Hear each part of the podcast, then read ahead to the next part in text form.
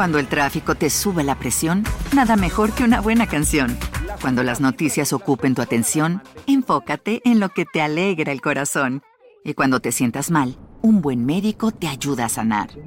Sabemos que mantener tu salud es tu prioridad, también es la nuestra en Kaiser Permanente, donde trabajamos juntos para cuidar de todo lo que tú eres. Kaiser Permanente, para todo lo que tú eres. Kaiser Foundation Health Plan of the Mid-Atlantic Stay Inc., 2101 East Jefferson Street, Rockville, Maryland 20852. A fines del año 2020, con la pandemia esta que vivimos en plena circulación, era bastante común encontrarse con noticias lamentables de personas que perdieron la vida de diferentes edades.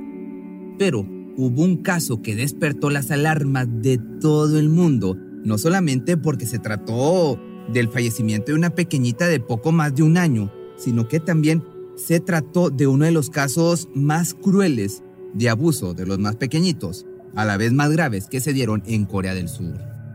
El caso de Jung-in despertó las alarmas de todos los residentes del país, quienes comenzaron a cuestionar desde el funcionamiento de los servicios sociales del país hasta la negligencia de la policía al no aceptar las alarmas que se estaban notando en el caso.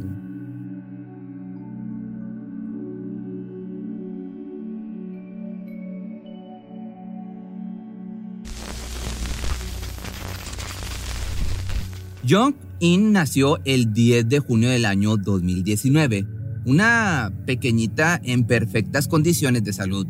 Su madre biológica no estaba en condiciones de cuidar de ella, por lo que la llevó a una iglesia cuando la pequeña tenía tan solo 8 días de vida. Desde ese momento pasó un poco más de 7 meses en una casa de padres sustitutos hasta que fue adoptada. La familia era del tipo que se ve como una familia perfecta los verías en la televisión, y se veían como personas muy virtuosas. Según su madre sustituta, la niña era muy feliz y muy simpática, le gustaba la música y sonreía todo el tiempo, pero esto cambió cuando llegaron sus padres adoptivos. Su madre adoptiva era Ha Young, nacida en el año del 86, hija de un pastor de iglesia y la dueña de una importante empresa relacionada con los discípulos de la misma iglesia. Su padre adoptivo, Ang Sung-un, nació en el año de 1984 y trabajaba para la empresa CBS. Su padre era también pastor de una iglesia baptista. Pero aquí voy a hacer un paréntesis. Para comodidad de este video utilizaremos los nombres de Yang para la madre y An para el padre. Pero bueno, regresando. En agosto del año 2019, la pareja recibió el aviso de que habían encontrado una niña que cumplía con sus requisitos para adoptar. Ellos ya tenían una hija biológica de cuatro años, pero querían adoptar una hermanita para ella. Para completar el proceso de adopción, la pareja tuvo que pasar por entrevistas, test psicológicos y una precalificación que los habilitara para esto. Finalmente, cuando todo salió bien, pudieron llevarse a la niña con ellos en febrero del año 2020. Jong-in pesaba 8 kilos y medio al momento en que fue adoptada. Anne y Yang formaron parte del programa Una familia promedio, en el que mostraban cómo era la vida con la pequeña. En él se le podía ver a Anne siendo un padre ejemplar y explicando las alegrías de haber podido agrandar la familia a través de la adopción. Quise mostrar al mundo que no solo celebridades, sino personas como nosotros también pueden elegir la adopción. No es algo de lo que tengas que avergonzarte, sino algo que se tiene que celebrar palabras de este hombre. En el reality se le podía ver a la niña viviendo con la familia, pero si prestamos más atención a las imágenes, desde ese momento se podía notar algunas señales de abuso que sufría. Detrás de la falsa felicidad que mostraba la familia, se encontraban, como te digo, los abusos que sufría la menú. El 12 de diciembre del año 2020, la niña fue recibida en la guardería en condiciones deplorables. De acuerdo a las encargadas del lugar, la pequeña no podía caminar, mantenerse de pie, ni siquiera tomar o comer en todo el día. Su estómago se notaba muy grande de lo normal y parecía estar hinchado, pero ella no decía nada, ni siquiera lloraba. Su pañal se mantuvo seco durante todo el día sin siquiera tener que cambiárselo una vez.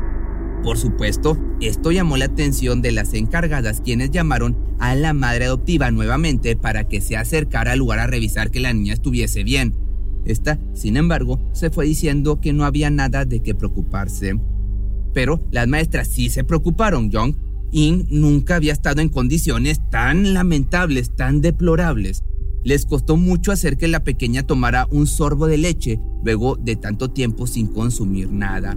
Su cuerpo tenía señales de estar deshidratado y las maestras estaban comenzando a tener un mal presentimiento, por lo que cuando la niña logró tomar unos pequeños sorbos, pensaron que todo estaría bien. Pero lamentablemente no fue así. Inmediatamente comenzó a temblar y a tener espasmos respiratorios.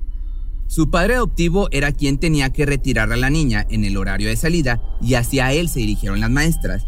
Expresaron obviamente su preocupación diciéndole que Jong-in no había caminado, ni hablado, ni consumido nada durante el día y que era preocupante, pero el padre simplemente les dijo que la niña estaba bien y hasta quiso mostrarles que podía caminar perfectamente, obligándola a dar unos pasos hacia él.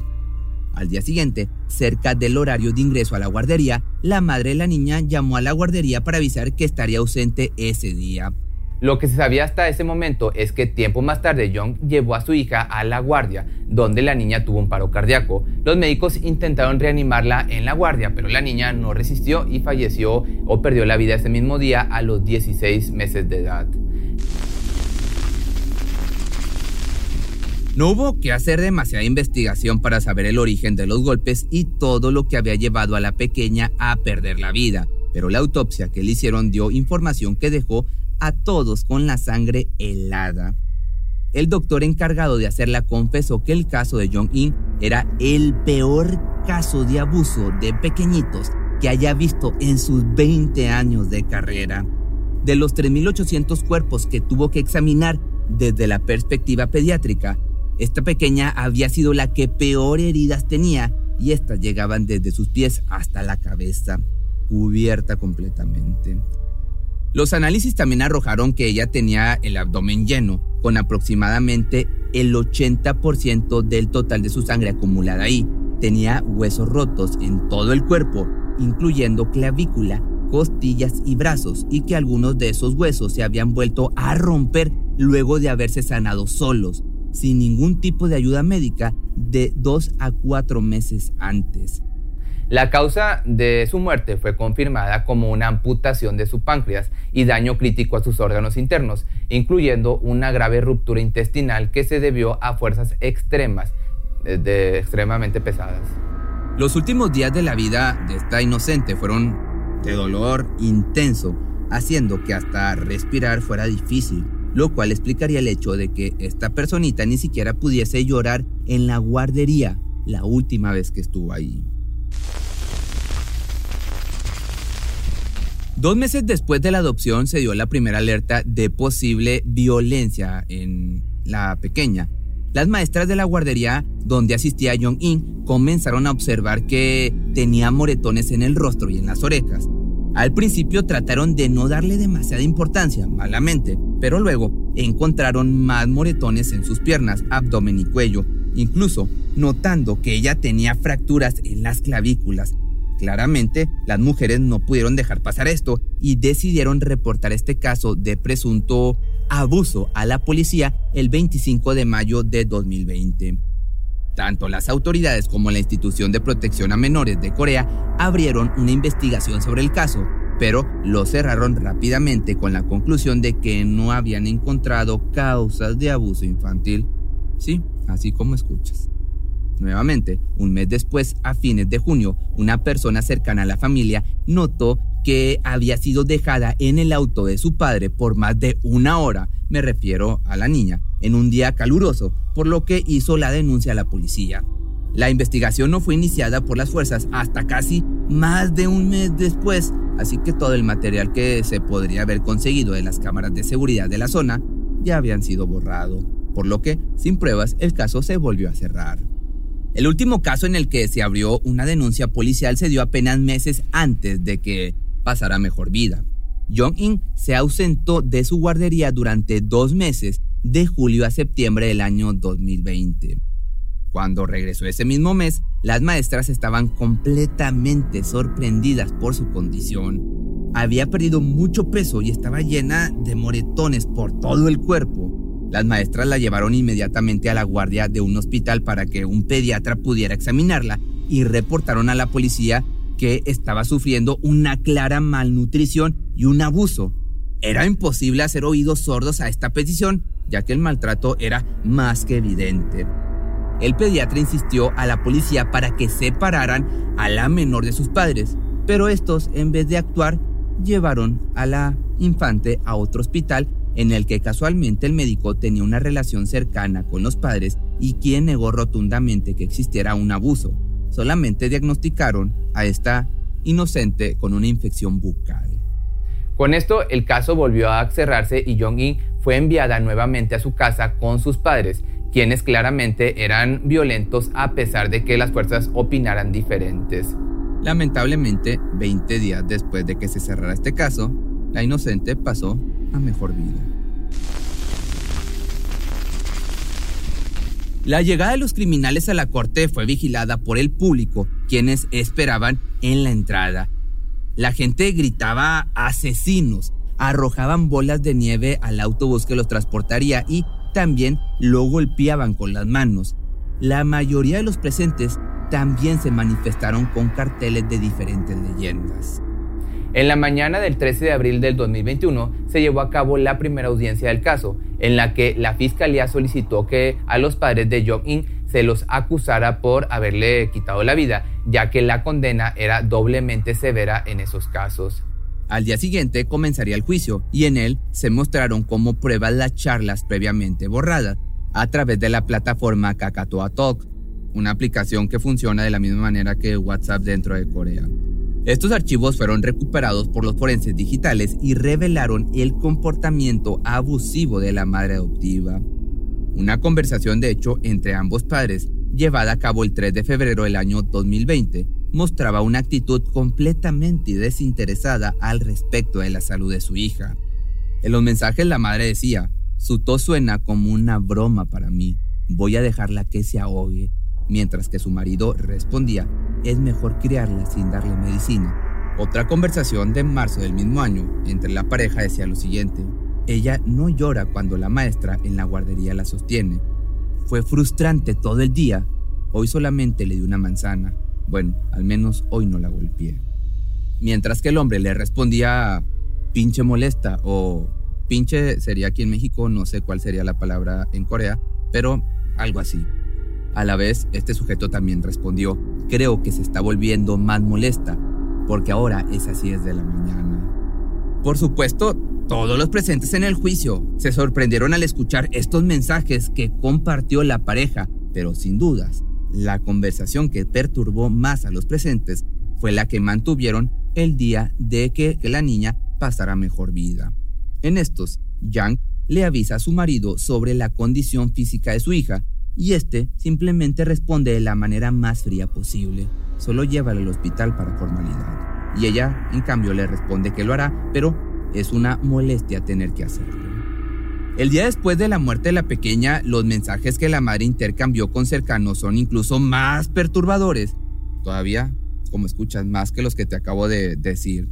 Uno de esos mensajes agradecía las condolencias recibidas y simplemente pasaba a preguntar si se verían al día siguiente como tenían pactado.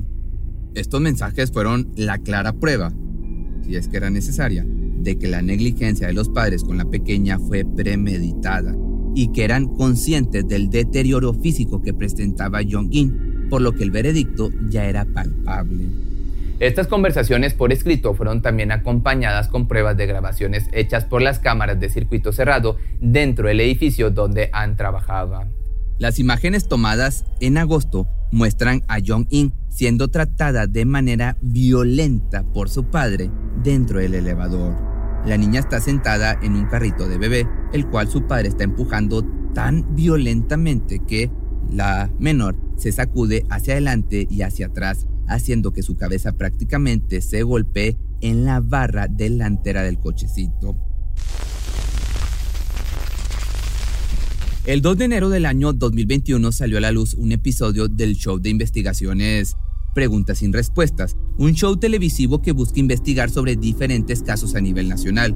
En este episodio se analizó detalladamente lo que le sucedió a la pequeña y desató la furia de los espectadores.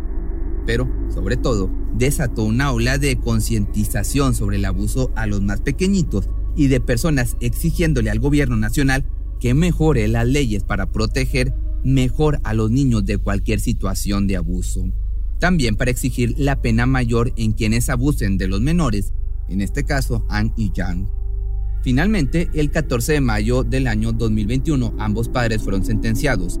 Yang, la madre adoptiva de la pequeña, fue declarada culpable por asesinato involuntario, pero luego fue cambiado a homicidio y abuso de un menor, luego de haber recibido los resultados de la autopsia. En Corea del Sur, la condena máxima para el abuso de menores es de 15 años, por lo que en la condena de la madre se tomó en consideración el asesinato por fuera del abuso infantil, mientras que su padre, An, fue declarado culpable solamente de abuso de menores y sentenciado a solamente 5 años de cárcel. Esta diferencia se hizo debido a que el hombre dijo no conocer los maltratos que su esposa infringía sobre la pequeña. Esto, por supuesto, generó la ira del público, ya que la pérdida de la niña podría haber sido evitada si la policía o los servicios sociales le daban la importancia necesaria al caso, sobre todo sabiendo que existieron alarmas previas que presagiaron este triste final. En redes sociales, después de que se presentara el episodio de Preguntas sin Respuesta, se lanzó la campaña Lo siento John King, que fue apoyada por hashtags en Twitter y acompañada por artistas de renombre internacional, como miembros de diferentes grupos de K-pop, actores y actrices locales lo utilizaron, haciendo que los fans extranjeros investigaran el caso y comenzaran a difundir de manera más rápida lo que había sucedido. En Corea existe la Asociación para la Prevención del Abuso Infantil, que en la actualidad cuenta con 22 mil miembros y quienes estuvieron en cada instancia del juicio, esperando que este acontecimiento fuera castigado por la ley. La asociación, acompañada por los ciudadanos de la capital del país, hicieron la petición a la Casa de Gobierno, la Casa Azul, para que actualicen las leyes para convictos de este tipo y la misma recibió más de 230 mil firmas antes de fines de ese mismo año, más de lo necesario para esperar una respuesta por parte del mayor mandatario del país. También se le exigió al sistema de seguridad del país que se presentaran más personas dispuestas a investigar los diferentes casos de violencia infantil. Necesitamos más personas que estén a cargo de las investigaciones y más presupuesto para ello. El gobierno y la policía local deben cooperar apenas se presente un caso de sospecha. Era lo que exigían. Pero seguramente te estarás preguntando con respecto a los policías que fallaron en alertar sobre los casos previos de violencia en la familia. Pues bueno, los siete oficiales que respondieron en los dos primeros reportes fueron multados y junto a los cinco oficiales que estuvieron presentes en el tercer reporte, tendrían medidas disciplinarias acordes a su falta de profesionalismo y la ausencia de responsabilidad para con la niña. Por supuesto, la gente exigió su destitución de cargos públicos, presentando una solicitud también a la Casa Azul con más de 110 mil firmas en un día. La Asociación de Abogados de Corea presentó un informe en el que se hablaba que solamente durante el año 2018 la mayoría de los casos de abuso intrafamiliar terminaron en la muerte de los pequeños, 28 digamos para ser exactos. Meses después del crimen, la madre adoptiva decidió dar su punto de vista de las experiencias con respecto a la vida de Jong-in, pero de más está decir que la gente no se tomó esto de la mejor manera. El 6 de enero se mostró en el noticiero de las 8 de la noche de la cadena SBS un segmento en el que se debatió sobre el caso de la pequeña e incluyeron un testimonio de la mujer que fue llevado a través de su abogado. En su declaración la mujer dijo lo siguiente, me enojé por unos segundos y la golpeé un par de veces. Le estaba cambiando el pañal cuando le empujé el hombro. Como resultado se cayó y se golpeó la cabeza contra el suelo. Eso es todo lo que recuerdo. Mientras la madre decía que todo lo que estaban diciendo era injustificado, el abogado del padre adoptivo confirmó que el hombre, Ann, admitió todos los cargos de negligencia y abuso. La Asociación Coreana para la Prevención del Abuso Infantil comenzó con un caso similar de abuso que se dio en el año 2013 en la provincia de Ulsan, donde una niña de 8 años fue golpeada hasta que perdió la vida por su madrastra. La pequeña tenía 16 costillas rotas y la responsable recibió solamente 5 años de prisión debido a la falta de conocimiento sobre el abuso a los más pequeñitos y las leyes demasiado simples que existen para abordar los diferentes casos.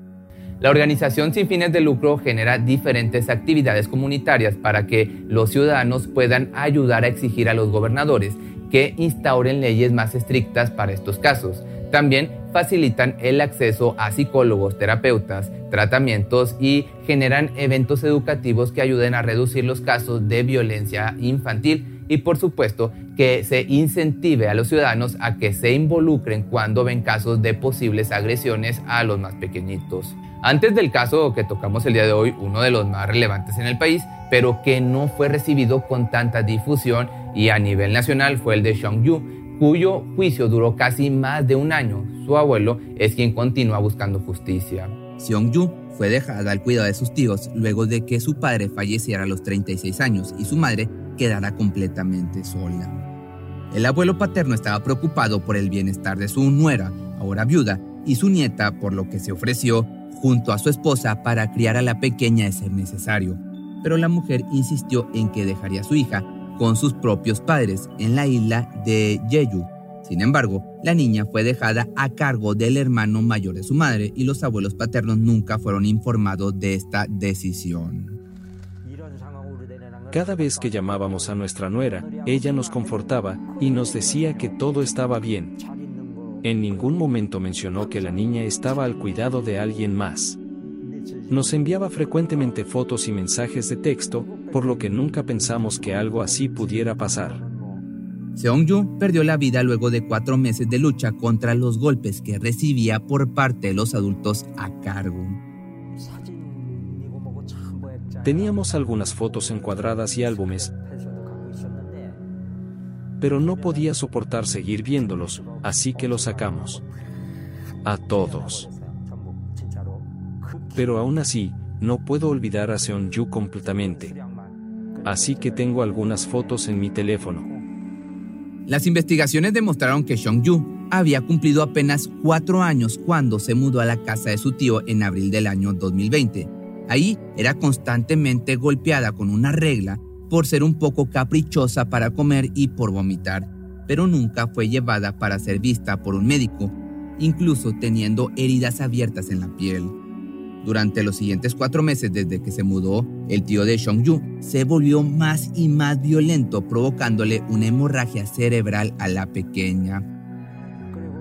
Hasta este momento, la mamá de Song Yu se rehúsa a admitir que fue su propio hermano mayor y su cuñada, quienes mataron a Song Yu, su lógica es que, ya que la niña está muerta, ellos deberían al menos poder salvar a quienes todavía siguen con vida. Esa es su lógica.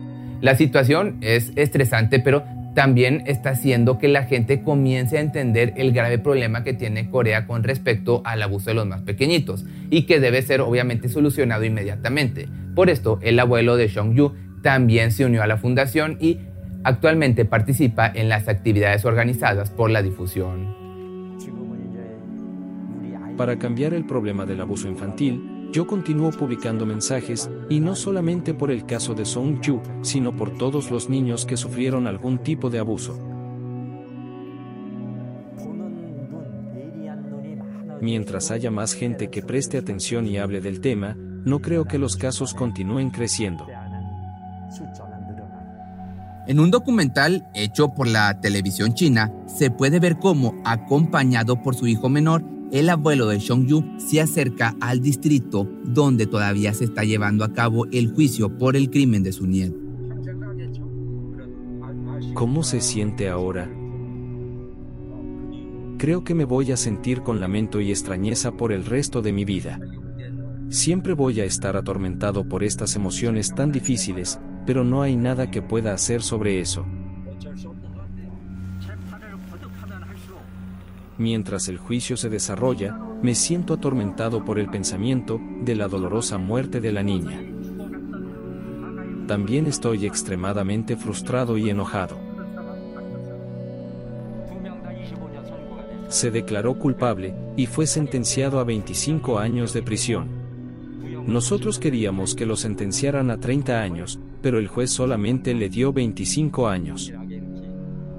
Afortunadamente, el abuelo junto a sus abogados pudieron apelar contra el veredicto del juez y ahora se encuentran a la espera de un nuevo juicio, con la intención de que la condena se amplíe aún más. Como te das cuenta, estos son algunos de los casos que se dieron en los últimos tiempos, pero no creas que son los únicos. En 2020, hubo casi 38.000 casos que fueron identificados como abuso de menores, mientras que 43 niños murieron como víctimas de ese abuso. En el pasado, separar a las víctimas de sus padres se veía como algo inapropiado.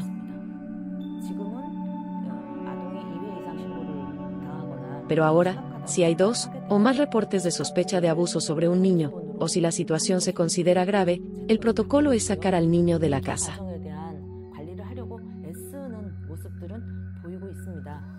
La estadística dice que durante este año se registraron alrededor de 100 casos por día y de estos, en el 82% de ellos, los abusadores son los padres biológicos, adoptivos o padrastros de la víctima.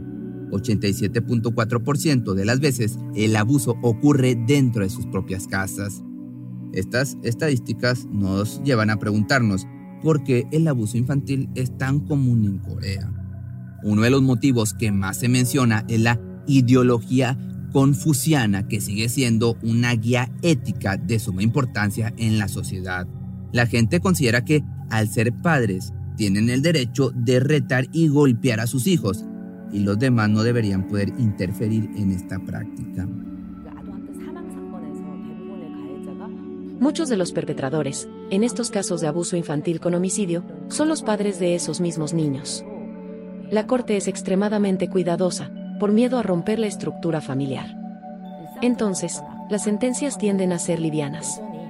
En algunos casos comunes de abuso de menores, no se logra llegar a un castigo. La ley permite que los niños sean alejados de sus familias luego de que dos denuncias de posible abuso se hagan. El problema es, una vez que se alejan a los niños, no hay lugares o casas para esos niños. Lamentablemente hizo falta un caso de este tipo para ampliar el conocimiento general sobre el abuso en Corea del Sur de los más pequeñitos, pero todavía no se hizo visible un cambio en los porcentajes de casos anuales de esta índole, lamentablemente. En 2021, el Parlamento surcoreano aprobó una enmienda en las leyes conocida como la Ley Jong-in que logra imponer condenas más fuertes con respecto a las conductas de abuso a los menores y requiere que las fuerzas de seguridad lleven a cabo una investigación inmediata apenas se reciba la denuncia de posible abuso.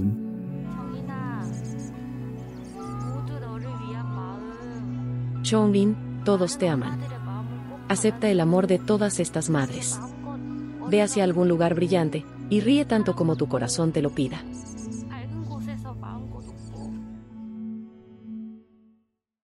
Cuando el tráfico te sube la presión, nada mejor que una buena canción. Cuando las noticias ocupen tu atención, enfócate en lo que te alegra el corazón. Y cuando te sientas mal, un buen médico te ayuda a sanar. Sabemos que mantener tu salud es tu prioridad, también es la nuestra en Kaiser Permanente, donde trabajamos juntos para cuidar de todo lo que tú eres. Kaiser Permanente, para todo lo que tú eres. Kaiser Foundation Health Plan of the Mid-Atlantic Stay Inc., 2101 East Jefferson Street, Rockville, Maryland 20852. ¿Te preocupas por tu familia? Entonces, ¿por qué darles solo huevos ordinarios cuando pueden disfrutar de lo mejor? Eggland's Best, los únicos huevos con ese delicioso sabor fresco de granja, además de la mejor nutrición, como 6 veces más vitamina D, 10 veces más vitamina E y 25% menos de grasa saturada que los huevos regulares, además de muchos otros nutrientes importantes. Así que, dales los mejores huevos. Best. Mejor sabor, mejor nutrición, mejores huevos.